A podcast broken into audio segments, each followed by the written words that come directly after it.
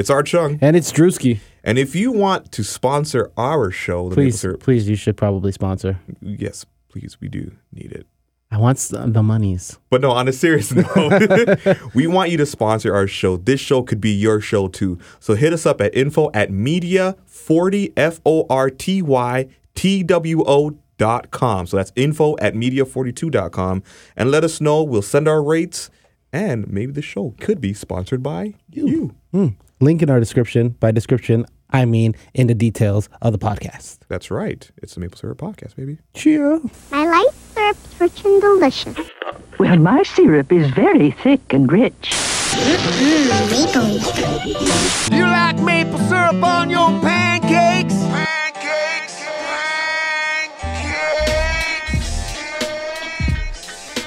100% Canadian made with no artificial ingredients. This is... What is this called again? This is the Maple Syrup Podcast. It's the Maple Syrup Podcast. No, we're not starting like that. That's fucking ridiculous. It's the Maple... Okay. Really? We're going to keep going? It's the Maple Syrup. He's trying to find his range right now. Okay. It's the Maple Syrup Podcast. It's our show. What's going on? It's Drewski. Yo, we're here for another episode. It's episode 18. Yes. If we're not counting, but if we were counting, it's 18. It's 18. But the good thing is, today's a special one. It's International Women's Day, man. That's right. Big shout outs to all the women's. Big black, shout out to the white, women. Chinese, Asian, Indian. Have the, is it the XY or the XX chromosome? No, it's you just are a woman. All right. Don't come to me with that XX chromosome crap. Some of us was watching Bill Nye yesterday. Whatever. What was I watching last night? No, I wasn't watching anything last night because I was hosting an event. But that's besides the point. Make sure to follow us on all social medias at Maple Syrup Podcast on Instagram, Maple Syrup Show on Twitter. Follow me, RDOTCQNG. And me, AJ Lift on both. That's right. AJ Lift 1. You've heard that. Oh, my goodness. And AJ Lift 1. You know why it's the one was there? Because someone had AJ Lift already. Yo. But then I always Lift 1, right? So you can follow AJ Lift 1 on Instagram and Twitter. Makes sense. But listen, we're not going to really ramble on as we usually do. We don't need to. I just want to say one thing, though. What? Hey, Siri. See? You're wrong. Hold on. Okay, so no, let me give them the backstory. So if you guys tuned into episode 17 last week, that's not the point. If you guys tuned into episode 17, it was called Hey, Siri. And you can definitely go back and listen to at icn.dj. Big shout out to all of our family over at Indie Creative Network. Check them out. That's right. And we posed this little question about Andrew's Siri not working if it's not plugged in. Come to find out. As soon as we finish recording. We finished recording. It started to work. However, now. She's camera shy, baby. We started camera shy. We're not even on no cameras, dude. I'm always on a camera. Okay. But no, the thing about it was Andrew comes in and he's, yo, Siri's right. So I'm like, you know what? I'm not even going to go through this again. Let's try it. No, man. It works. And did it not work? We just did it a second go. Hey, Siri. God damn, it did work. She's just not on. She just don't. We don't have the sound on. That's all. I didn't hear the bidding. Okay, Siri does work. Fuck your shit, Siri. So my apologies for that then. But no. But look how long it took. Exactly. I had the phone off the first time. Patience is a virtue. Anywho, what we got today going on, bro? Listen, after a very controversial week in Toronto, I should say. Yeah. We have. A good friend of mine who she's an entrepreneur. She's a business lady. She's a businesswoman. Uh-huh. She represents the LGBTQ community. You said that right. I said that right? Yeah. She's, she's part of the LGBTQ community, but that's even besides the point. Beyond that and all of her accolades in the city of Toronto, she's just a great person, but she's a very outspoken person because she's very passionate about when I say listen to the next 45 minutes with notebook in hand and some pancakes by your side. She put so much knowledge and syrup. so much knowledge into the conversation. You guys are going to get a lot out of this. So much. So here's none other than Kiana Rookz Eastmond, owner, founder, director of Sandbox Studios and Sandbox Film Studios in Toronto. And she's also a brand impresario. So here it is right here on this special International Women's Day episode of the Maple Syrup Podcast. Yeah! Ooh, give me some of that sweet, sweet syrup, baby. Oh, you sucker MCs who can't out-rap me. All you can do is sit down and chat me. Now I would diss you if this was my battle. Man, happy Women's Day. Happy Women's Day. Happy International Women's Day. Big up all the women. To all the women. Wakanda. Forever. Why are we doing this already? That's how it's starting. That's how it started. Starting with Wakanda Forever, I think. That's 100%. Right. But International Women's Day is today, Thursday, March the 8th. Mm-hmm. It's pretty much every year, or the 8th. It always falls on the 8th day. International Women's Day should be every day. I said it. Drop a bomb. Why not? Well, women are the only people who bring life into the world every day. So. That's it. And right? Can still be the same people that can take away your life, too, because if you especially with them Jamaican women. I'm still fearful of my mom, man. I'll be honest with you. You know, she's the same one that will say, I put you in this world. I'll take you up. Yeah, damn straight. Drop a bomb on mom one time. Why not, mom? Wait, that sounds so wrong. That sounds real wrong, but I'm going to drop the bomb anyways. Like, pause. But no, I'm happy that... this next guest that I have on the podcast pretty much needs no introduction. You should probably still introduce her. Well, obviously, okay. But she, figuratively speaking, she needs no introduction because she's been a staple, as much as she doesn't like that title to her name, but she's been a staple in a lot of creative brands in the city, and if not in the business world, too. I'm not going to name the corporate names because... I mean, unnecessary. I can say a Nike. They get enough promo. You know, I can say a Nike. I can say, well, you know, that's just one. I'm just saying one. Okay. But carry on, please. She's been very vocal in regards to the landscape of Toronto artistry, first and foremost. Very vocal in regards to sometimes the industry up here doesn't really work for us. Mm-hmm. And she's really been a person, not just talking about it, but being about it, because now she is also the owner. And no, let me just put it like that. She runs her shit. Yep. And she's the owner, founder of Sandbox Studios. And now Sandbox Film Studios is added to that title. Mm-hmm. We're going to talk. So now that's been kind of even beyond that, but that's a conversation me and you had from jump. But I could not have her not show up on the Maple Syrup Podcast because of just my respect for her and just her outspokenness. Like, whenever she says something, she means it. It's real. That raw, unadulterated opinion is what is a refreshing light to the industry. And you can only get it from a woman. Talk that shit. Yeah. You motherfucker. It's time for the slowest story. Listen, we got... I'm too emotional to make strategic choices sometimes. That's very true, but we got the one and only Rookz in the building. Can we put our hands together for that? Rookz, how are you doing, my dear? I'm wonderful, shout out all the women working really, really hard to, make it in Toronto's industry. You know, I just came back. I was at Harvard over the weekend, and they're talking about, that whole pay thing for women, so, like, fight for 23. Mm-hmm. And, they're like, well, 23 cents... to the dollar. So just a little bit of background, like for every dollar a man makes, a woman makes, they said, like 77 cents.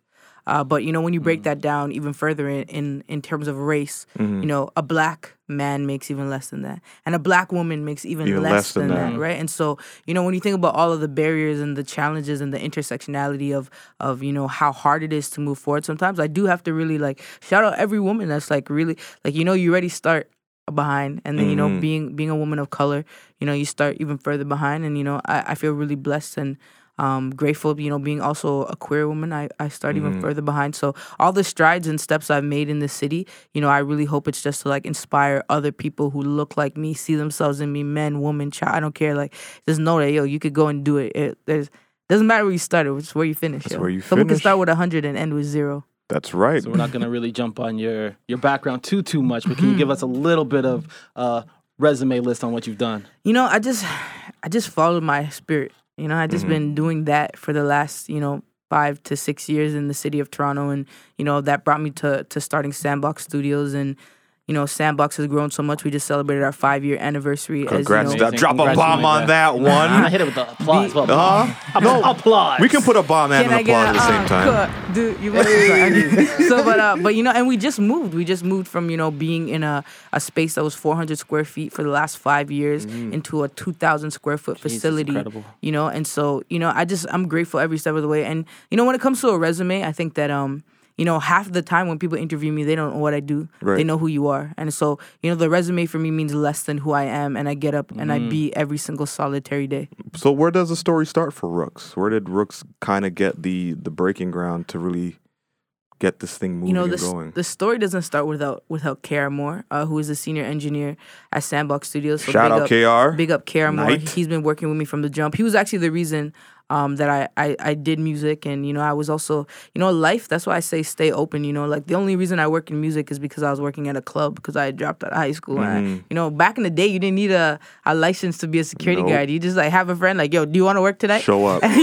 Show up in black. Do you have a winter jacket and some black clothes? Like, that's it. That's all you needed. It was just, hey, you look big enough. Yeah, 100%. You want to stand in front of this door and just check IDs? Yeah, and that's all it is. I was always the guy that just looked at the security and just said, you know what, I'm not even going in the club tonight. I was the one that when, you know, I found a gun on somebody, you know, I just look at them. We'd have like eye contact for like 5 seconds. They know, you know? And so I think like early on I learned like I'm a pretty intimidating person, you know? Like I just look at guys and then they'd go back to their car and come back smiling. And so, you know, I learned that like, you know, from security, just, you know, being kind to people. So staying open. And, you know, there was like this thing. I'm a Scarborough kid. Shout out everyone from Scarborough. Mm-hmm. You know, big up the East End. And we used to have this thing called Rock the Mic. Sometimes I really wish they bring that back. Like shout out, I think it was like Luke Green. Yeah. Luke Green, yeah. And some other people that was like one of the best things that ever happened in the city. Like, and for anyone who doesn't know, that was research. It was packed. It was dope. Artists came from that. Like they had like live stream before I even had LimeWire. You know what I mean? Like they were killing it. And so yeah, like, you know, there's this kid that used to win every week named PG at the time, who then became Leila Dey. Mm-hmm. And I told KR about her, and he's like, bring her to the studio. We bring her to the studio. We try to pitch her on like me managing her, recording that. She's like, you guys are nobodies. You know? She's like, but, you know, I know this kid. And so it was actually Leila Dey who introduced me to Shy Wisdom. Mm-hmm. And then from we met Shy Wisdom and we got the opportunity to work with her. And, you know, obviously like all of our careers had grown from that. Right. And then Shy finally got to the point where like she was booming and we were just like, yo, let's do this music thing. Let's do this. And so KR, myself, and Shy, we quit our jobs. And then I opened up Sandbox Studios to try to maintain, and KR quit his job, and we just built that. And I think that what makes a great entrepreneur, to the point where you're like, I'm going to quit the thing giving me steady money, and I'm going to give this a full try. And I was making money. And you have to understand, like, for a kid who dropped out of high school, I didn't have a university degree. I didn't have a high school diploma at the time. You know, I was making $29+ an hour, you know, doing a job that I was very good at. I was the manager of human development and branding and marketing in the organization, and they were paying me and they respected me, and I could work from home when I wanted. I could work when I, like, it was just such a great job that, to be honest with you, if I had stayed there, I'd probably be the ED of that organization right now.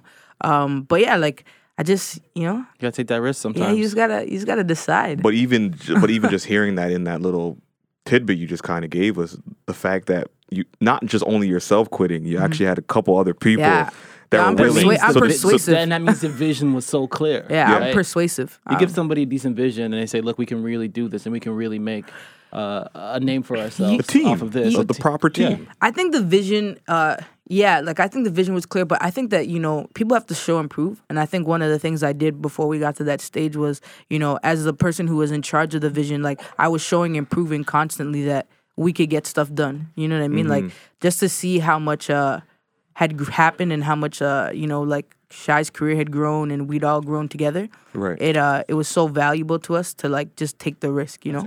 That's crazy. So now I like to do the fast forward thing. So... you open up Sandbox Studios. You're pretty much coming off on a should I dare say $1 and a dream?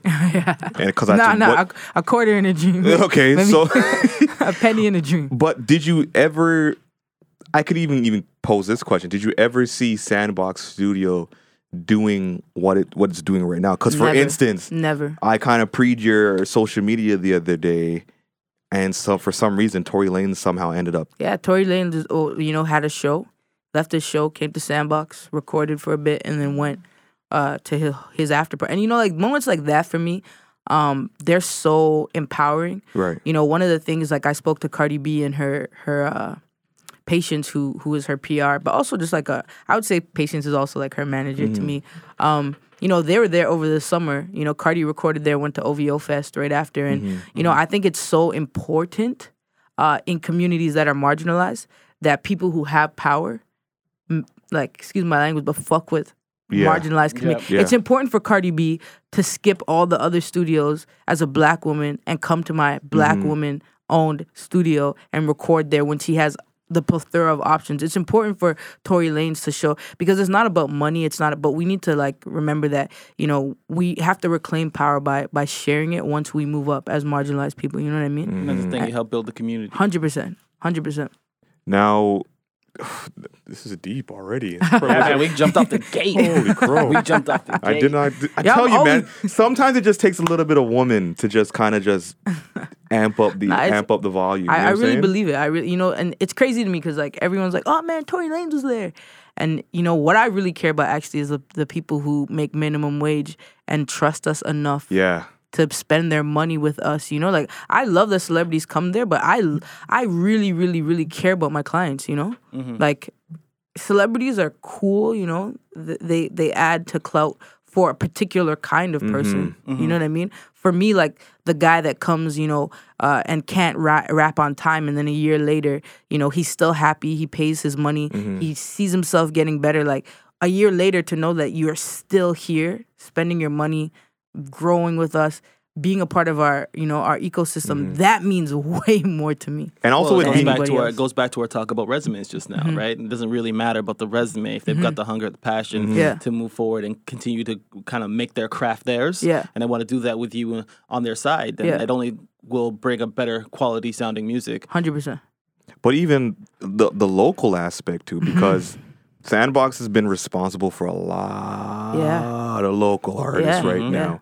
Really believing, because I've been to the space, and I think I was there when you were still kind of finishing it up.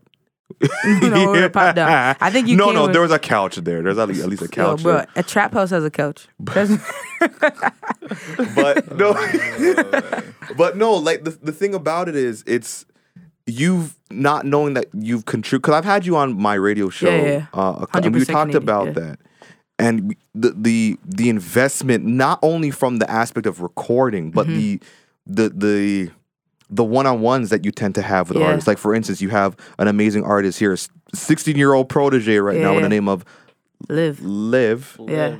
No, we're gonna call you by the artist name. People gotta know who you are, and like even her talking about you, saying like, I'm so inspired by just when I hear, she'll take a simple thing and kind of turn it into this metaphorical, you know, range of positivity. Yeah.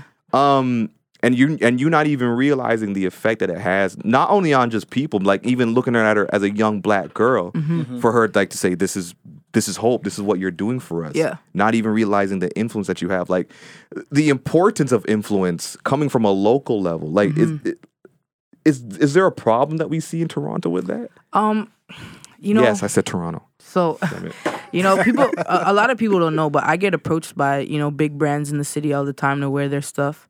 You know, big brands that have big budgets and are, you know, they want to deck me out in their clothes. And you know, today I'm wearing Solitos. It's a Spanish word. I can't remember it. Hecho in Toronto. But yeah, you know, yeah, exactly. I'm wearing Solito Cervez or something. Yeah. And it's a dope shirt, by the way. It's a dope shirt. It's a real dope shirt. That's and the first and the young man reached out to me and said, you know what, I really respect everything that you do.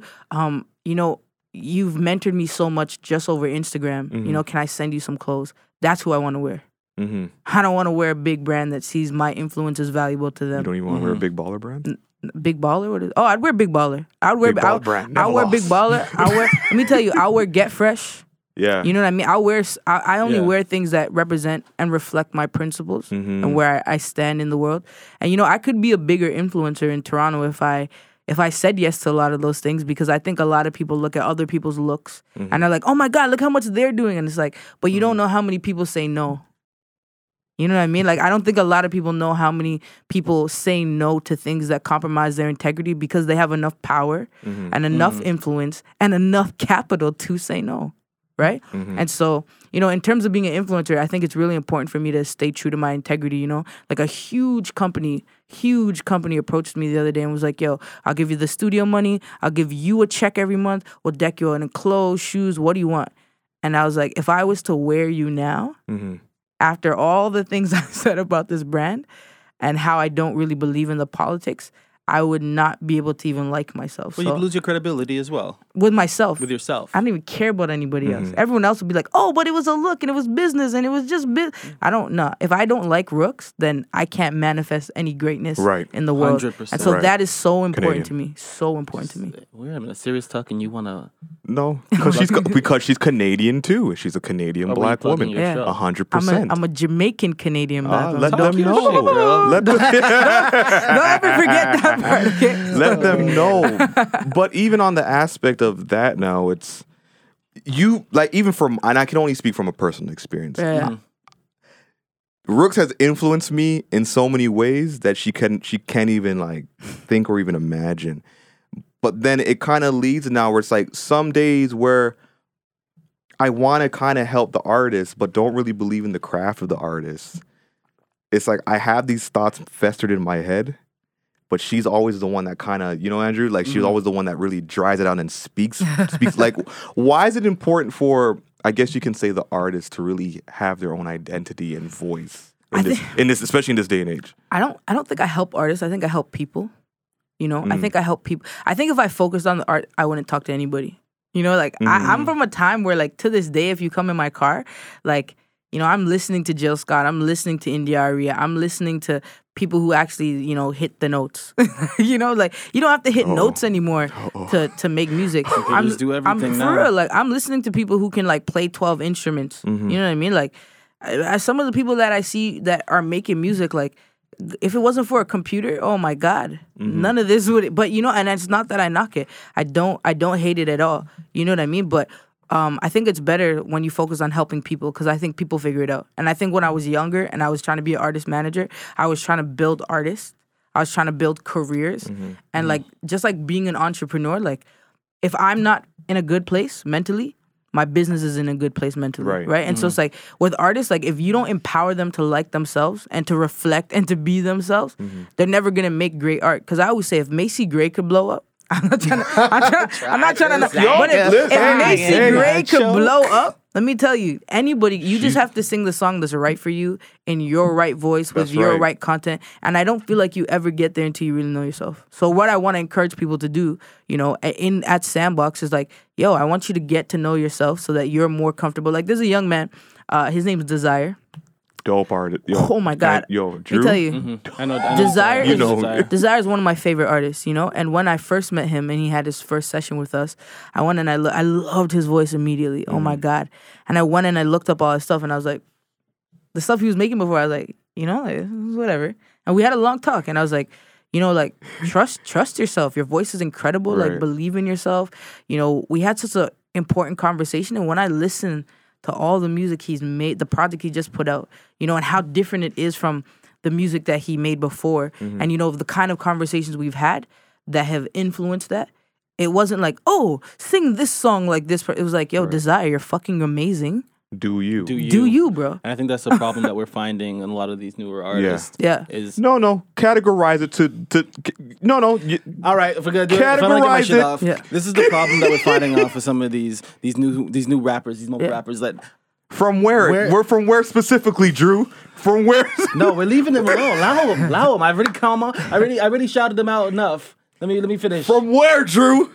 Oh, shit. Anywho, you think about the 90s and the lyrics and all of that. No one ever sounded the same. Yeah. And that was a big identity thing. You never have someone sounding like somebody else. You didn't want to sound like somebody else. You wanted to come out with your own original sound. And you get these new guys, they sound the same. I can turn on my radio and hear three different artists. But I don't think that that's an era thing. You don't find that the era thing? I think that that's a technology thing, and what we have to understand about technology is allowed for every person to have a voice, right? Labels used to decide before that if somebody sounded too much like Nelly, that we're not going to sign them because there's already a Nelly, right? And so what they used to do was give nobody else who sounded like anybody else a chance. They're always looking for a fresh thing. They're always looking for a new thing. And as a consumer, we would accept that and listen to Nelly's album for 12 months, right? Mm-hmm. You know, music now is fast food. It's made, you know, the statistics for how often, like, a person, like, so, you know, Beyonce comes out with an album. Beyonce's a mega star. She comes out with an album. You know, the average consumer is going to listen to that album 1.5 times. Mm. The full album. You know what I mean? Yeah, because some tracks, they're gonna listen to the tracks. The first five that jump out at them, they keep them. You know, I have Apple Music Plus download. The other ones I don't want to hear again. I don't give it a chance. Yo, when I was younger, you fell in love with the whole album. Remember, you know, Usher's song "Can You Help"? Yep. That song was horrible, okay? But I listened to it and I got through it because it was one album, you know. And so what you have now is the opportunity for everybody to have a voice. So unfortunately, you know, things can become so homogenized in the sense that everybody can sound the same, because the kid that's listening to, you know, a Pressa will listen to everyone who sounds like Pressa, because in that moment, at that time, they like Pressa's sound. So 100 people could come out sound like Pressa. They will download 100. You don't think that's oversaturating?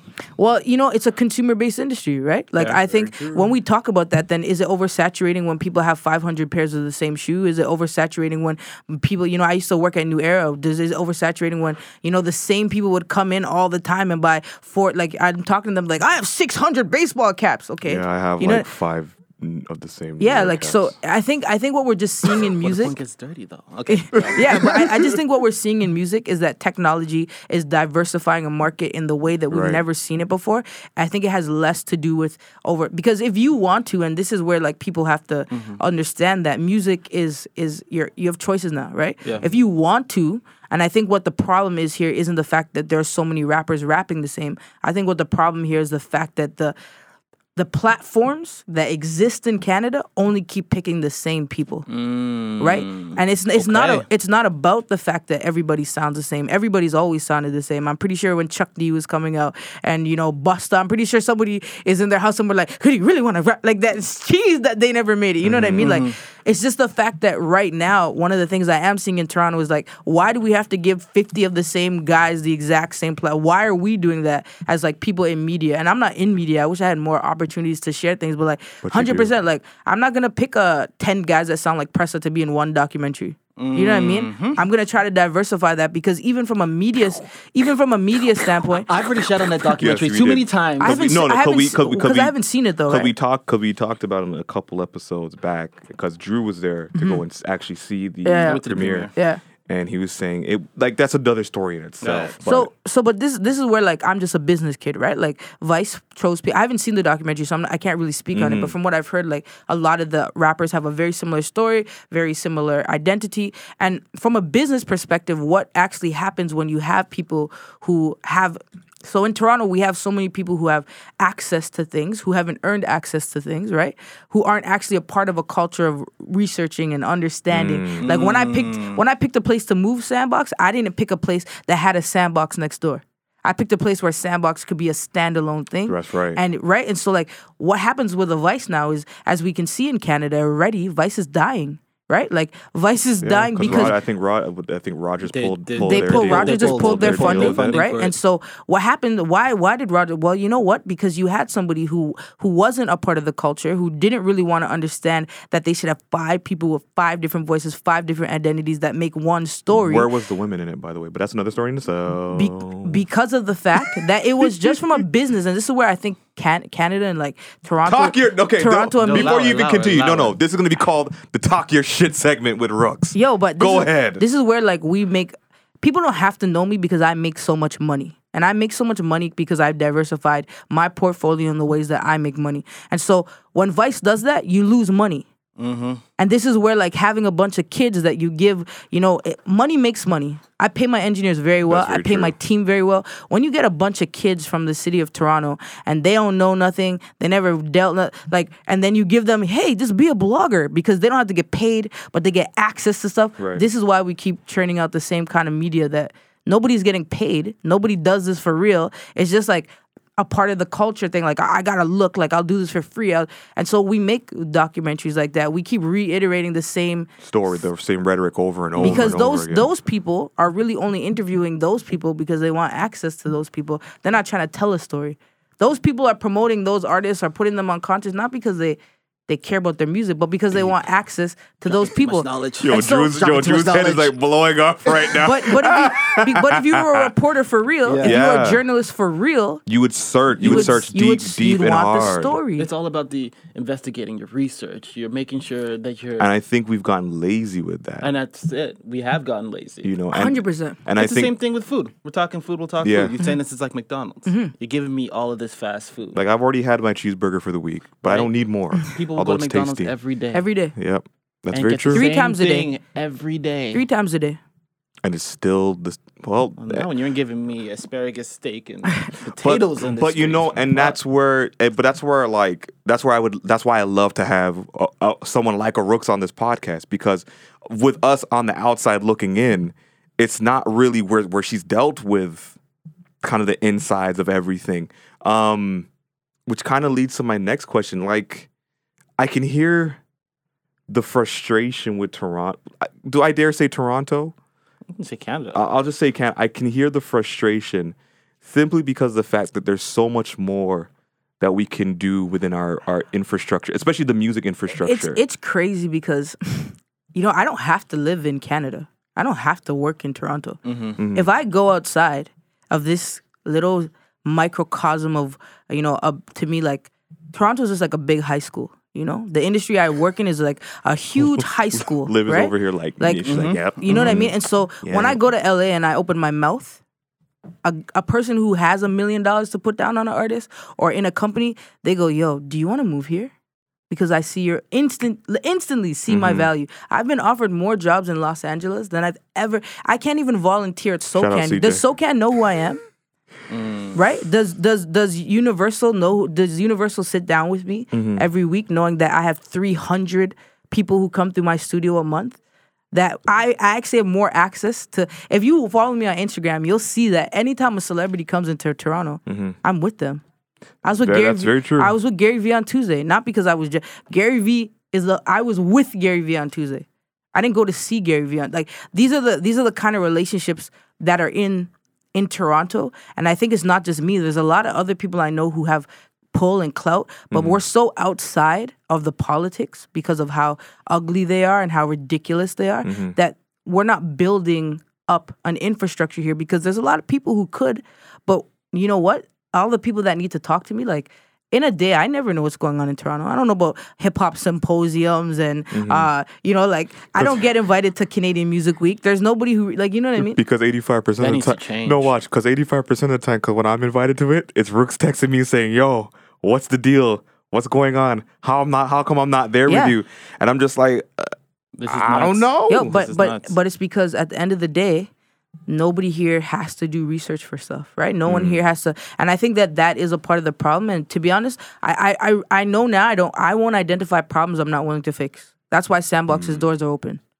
That's why anybody can come through Sandbox's doors at any point in time and have a conversation with me and figure out how we can build something together. I'm not interested in having all the information and keeping it to myself. That's why I share it on my story every day. So you're like an incubator in a sense. 100%. We should all be incubators. If you even learn how to tie your shoe, you're supposed to teach somebody else whose shoes are untied. Facts. Drop a bomb on that, Andrew. That's one time. One time? No, two times. But really, I really believe in that. You know, especially in our communities. Like, you know, like people always think I'm like super, like, well, Rookz is super intense, but like, you know, I watched Black Panther and I saw all these black people cheering and like, you know. No, honestly, Black Panther, I'm going to tell you something. Black Panther for me was such an interesting experience, right? Very. So I watched, you know, with the right crowd, though, too. Listen, I watched the guy from Get Out get on the screen and girls are like, woo, yeah. Like he's so sad. That man tries to chop you every week and you don't say hello to him. Let's have some honest conversation. Damn. You think that Chadwick could... Yo, Michael B. Jordan, if he was a regular man, do you think he could talk to most of the girls in Toronto? No, they'd walk by him every... But Toronto's a different dynamic. I've been around the world. Yo. I've been around the world, right? And being... He's originally from London, so... I mean, give him that statement. Everybody in London dates everybody in London. Doesn't matter what you look like in London. I've lived here most of my life, though, right? But... I've been to the States. I've been just talking to a female. It's a completely different beast. Mm-hmm. They wonder why guys in Toronto have so much swag or panaz or whatever the fuck you calling it right now. Mm-hmm. It's because the women are so hard to have a conversation with. I can go down to Atlanta, and I've been down to Atlanta and said, hey, how you doing? Oh, great, how you doing? And we can just chop it up. Mm-hmm. If I come out to you, you gonna bone that same Queen night. And Jarvis and say, hey, how's it going? Yeah. What are you talking to me for? Right? Guys, it's a different approach system. If we're talking Toronto to any other, but it's the same thing like the music industry up here too. So yeah, makes you that much better. So I see all these conversations and I see so many people in Toronto how much they celebrated Black Panther, and I tweeted something yesterday that cheesed people because I was like, how can we be so like Wakanda for everything and like. Right. Yo, there's a station. I'm a business kid. Chum owns Move 93.5. Not anymore. Who bought it? Newcap. Okay. Does Newcap engage with us in our communities at all? What were your thoughts on this Made in TO? Why does a Toronto station? Does your mom go, yo? Please submit an application for me to bring home dinner tonight. The best application for dinner tonight is going to have a meal. I know I have two kids, but out of the two kids, whoever submits the best application is getting this. It shouldn't have to be like this. Why is it news that a radio station in Toronto are playing artists from Toronto? My mind is blown by that. Hold on. Before we continue, let me get Liv, right? Let me get Liv on the mic for 1 second. No? Shy. Okay, she's shy. It's podcast. Do you agree with it? Yeah. She agrees with it. But also, so I listen to G. I listen to Vibe 105. Shout out Vibe 105 as well because I had a show on there for 2 years. Mm-hmm. They supported me so much. My show did so well. G98.7 never stopped showing me love. Always invites me into the building. Always supports my artists. And they let her in the building. Not to sound disrespectful, but has anybody ever listened to Move? Yo, in between Cardi B's like Leo, in between that, I hear some random ass white woman talking about craft singles and things that I don't even understand what you're talking about because it's not a part of the culture. I can't defend my political connects, but I agree. And to me that's crazy because it's not about not about Black people. It's not about Black. But one of the things that I find here in Toronto is that nobody invites a Black person to the table until it's absolutely necessary. Do you hear the passion? Absolutely. I'll call it like it is. I don't care. Like even the other day, and people cannot like me, but Factor hired a young Black woman, and I'm not going to bring up any names, but hired a young Black woman, and they put her on a panel. Mm-hmm. She's their administration. What is she? She's the front of the desk. Wow. Why did they put her on a panel? I'm very curious myself. But weren't you sitting? Because I know you kind of dabbled with Factor. Well, I'm a jury member for Factor. Yeah, 100%. I get sent. I'm one of the people that. But like my thing is why does your, front desk administrator need to be on a panel? Why don't you just hire someone who's knowledgeable that. Like I'm not, and it's not to knock her, and it's not to knock them. But it's like, why do you have to like why? Why can't we just hire some Black people in the music industry in Toronto? And when you do try to do things, and this is one of my frustrations. So it's like, I've had different organizations approach me and they're like, yeah, you know what? I just love what you're doing. Why don't you like start, like this thing where all the all the Black people in music, they come together and you guys talk. And it's like, okay, cool. You don't have to. But I'm about it. I'm like, yo, let's make it happen. And then they bring up the same five names to me that have been here for the past 25 years. Oh, Lord. And I'm like, there are other people working so hard in the city to make things happen. Like, why don't you want to get to know them too? Hey, I can speak from that experience. Every time, the same five names. And so it's like, I think that I did an interview recently and they were talking about Toronto being a screw-faced city. Everybody here's had to work so hard to get one step ahead. You have to understand what that psychologically does to a person about not wanting to help somebody else get one step ahead. Mm-hmm. And the less we see people in spaces that can help people get a step ahead is the less we're all going to get a step ahead, right? Like I have to be able to feel like I can access, like how come I can't access somebody at Universal? Why can't I access somebody at Warner? At Sony. At Sony. Did people even know Sony's in Canada? Sony's here. Like why can't we access these things? Why don't I get invited to movie premieres? Why don't I get, like, and it's not just about me. There's so many people that I see working hard for the culture mm-hmm. who are not involved in anything. And then random people who just hang out with the right people and right. that DJs who don't do anything at all are everywhere. Mm-hmm. Because somebody's not doing their homework. They're not doing the due diligence. Wow. Because it's like, for instance, I had a little squabble with somebody from Now Toronto mm-hmm. During that whole Move, not the takeover not thing, the takeover, but the whole Move situation mm-hmm. with them kind of reinforcing hip hop back. And myself and another colleague, L Cap One, I'll call him that one, and we kind of bombarded this person about, well, there's other urban stations yeah. that have been doing it since Move's inception, yeah. but yet nobody knew about it. He ends up tweeting us back saying, man, I didn't even know any of you guys existed. I apologize, first and foremost, because I did not know. It goes right back down to marketing. Right? And it's... Like, right. The reason why stuff like that's upsetting is because, like, could you imagine being a radio station that exists and you're bringing artists and having interviews? You know, Specs is one of the most renowned DJs in the world for mm-hmm. his genre. You know what I mean? Like, all the history that's Dr. here at this J. station. Dr. Like, all these people, like, and you didn't even know. Like, that is fundamentally, Ryan, speaking of, like, International Women's Day and, like, people who are marginalized and on the outside of mm-hmm. conversations, mm-hmm. that's the problem. The fact that you cannot know that I exist. That you can live, like, when we always talk about, like, oppression and, like, you know, challenges, the fact is that you could get up every single solitary day, do your job, and not even have to know I exist. And so the conversation we have to have now is, like, how do we make sure that people have to know we exist? And a part of that for me is, like, you know, Jackie Robinson in the Negro League or whatever mm-hmm, the case, mm-hmm. like, you know, I don't know all my details on that very much, just from what I've heard. Like, he didn't have to go play for the MLB. He didn't. He didn't have, and that's that is. He was doing fine in the Negro League by himself. That is where I'm at right now with what I'm doing.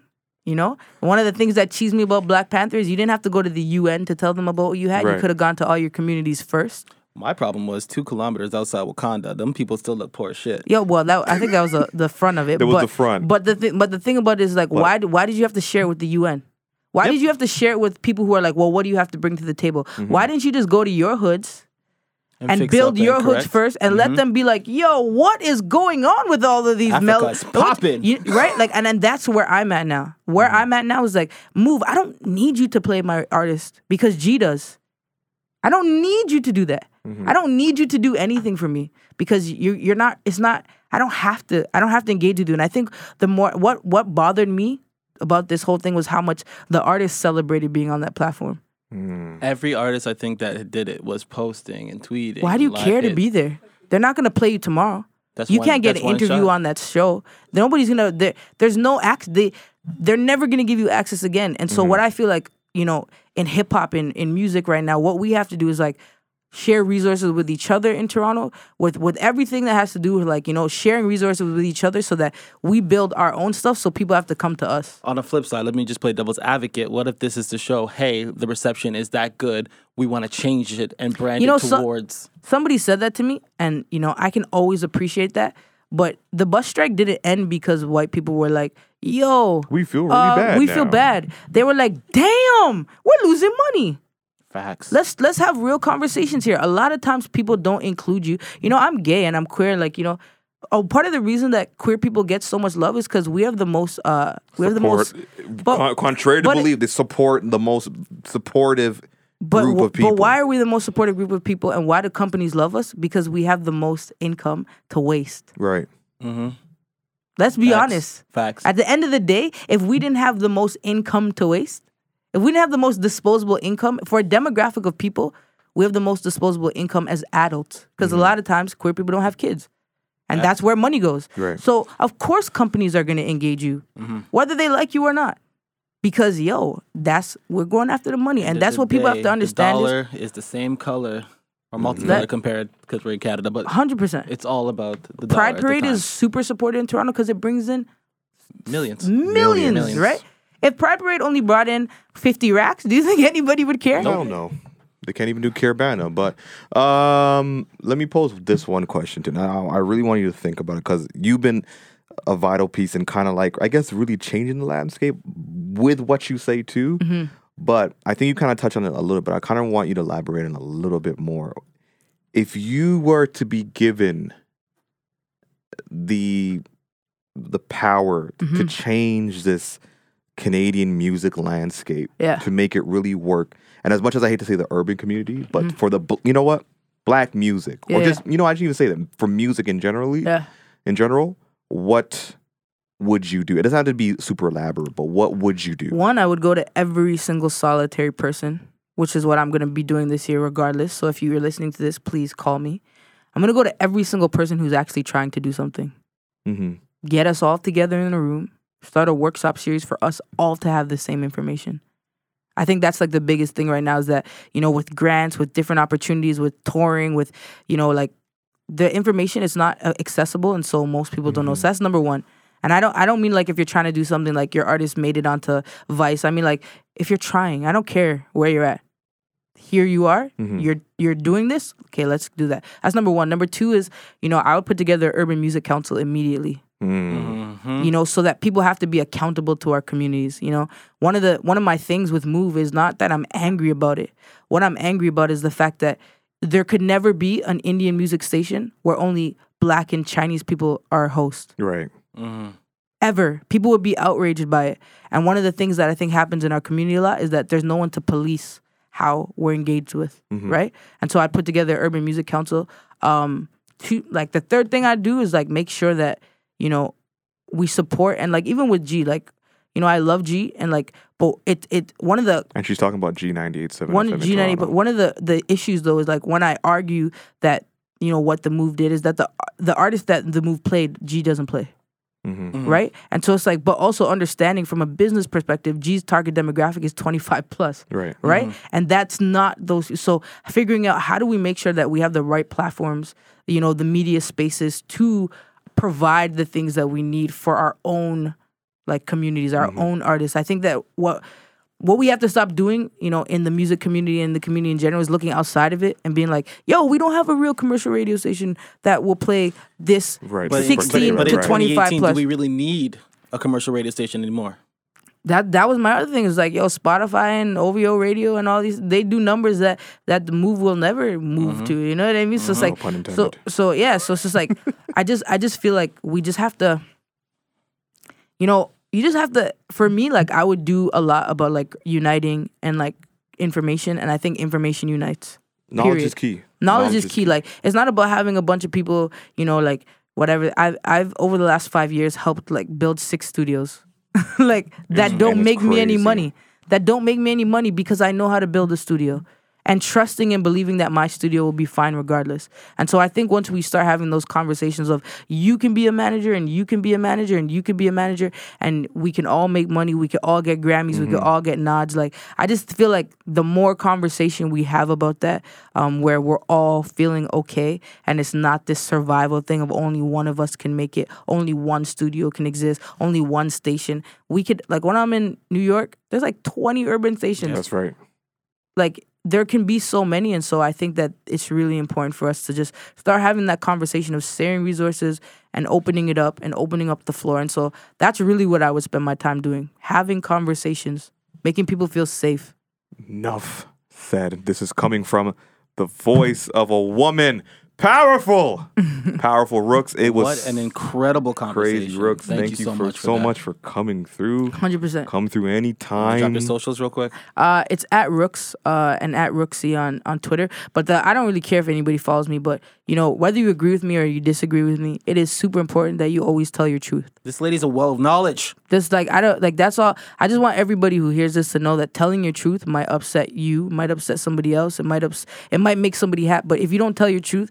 Even if I get a call from Move today that's like, I really am upset that you, or if people don't agree with what I say, at least I get to learn from saying what I say. And I'm going to make mistakes and I'm going to fail my way through it. And, you know, things might happen, but just speak your truth. That's it. You have to do it. That's it. Yo, how come you guys don't give out no maple syrup? That's in the works. We're working on it. I got to talk to you about some stuff. That's in the works. Yeah, I need some of that. We're working that out. Next time you come, there'll be pancakes, 100%. We will. 100%. I've said it 3 times in this podcast right now, but let me tell you this. No, the last episode you did, you had gluten-free pancakes. I only make gluten-free pancakes. Come on. What? Ah, man, oh man, the gems this girl drops. Shouts out to Rookz. It's imperative, and I hope even like I've had people in our group chat on ICN really hit us up about like the plight of Canadian music. They're thinking we're on top right now, and little do they know is the community the aspect. Few do not represent the many. And it's unfortunate that this is happening, but it's also fortunate that this is happening. And Rookz is one of those voices that really speaks up and says, you know what, let's do this and we can make this thing happen. So big and bright mind. Very much so. So again, thanks to Rookz for coming through. Make sure to follow her, ROOKZIE. And that's on all social media sites that you can follow her. Make sure to subscribe to us, please. Yes. No, I'll give you that space. That was awful. I'm going to keep that yes in there, though. Make sure you subscribe to us on Apple Podcasts. Yes. On Google Play. Yes. On SoundCloud. And also check us out at icn.dj/listen.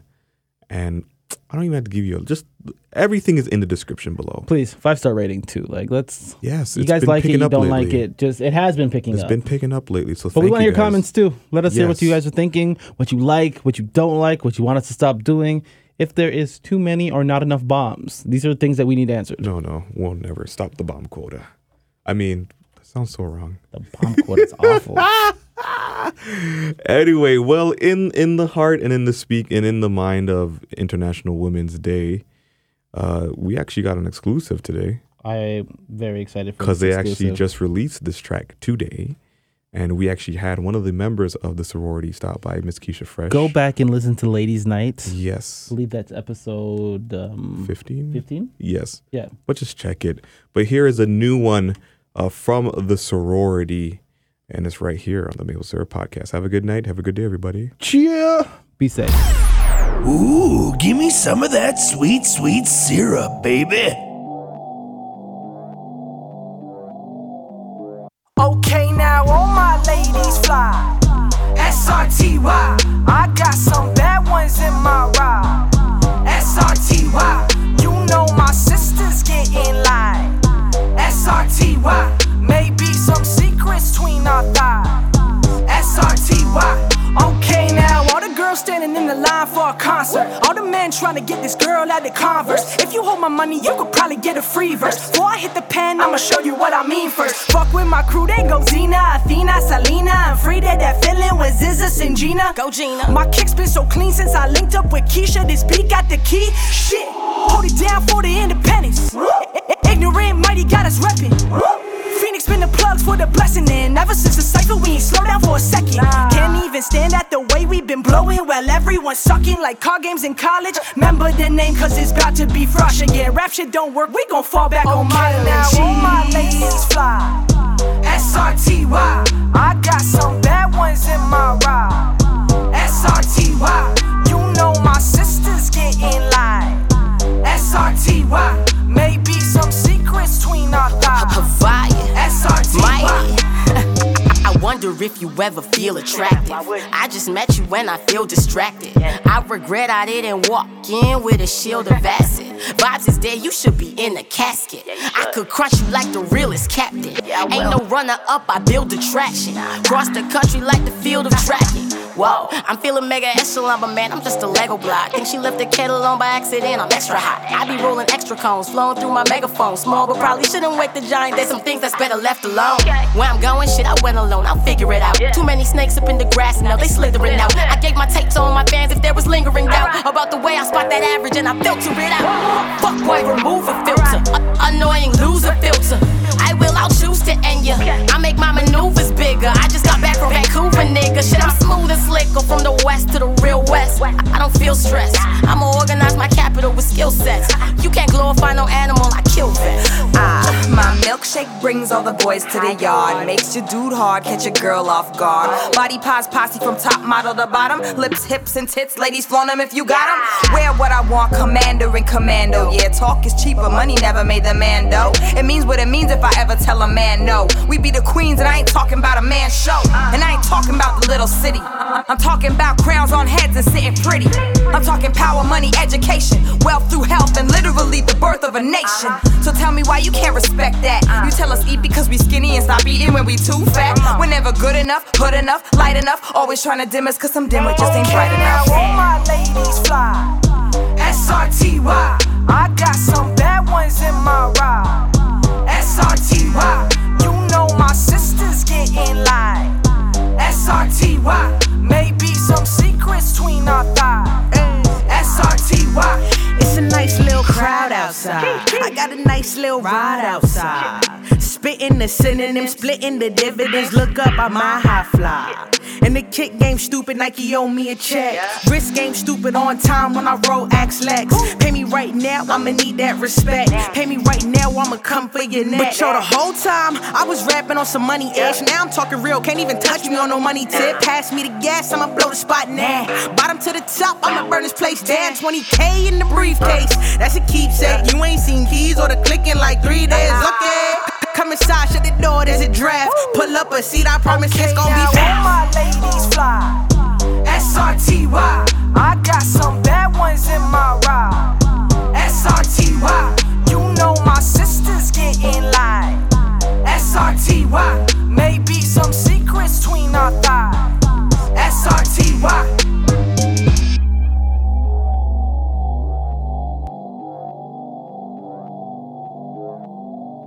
It's Art Chung. And it's Drewski. And if you want to sponsor our show, the Maple Syrup, please, you should probably sponsor. Yes, please, we do need it. I want the monies. But no, on a serious note, we want you to sponsor our show. This show could be your show too. So hit us up at info@mediafortytwo.com. So that's info@mediafortytwo.com. And let us know. We'll send our rates. And maybe the show could be sponsored by you. Link in our description. By description, I mean in the details of the podcast. That's right. It's the Maple Syrup Podcast, baby. Cheer.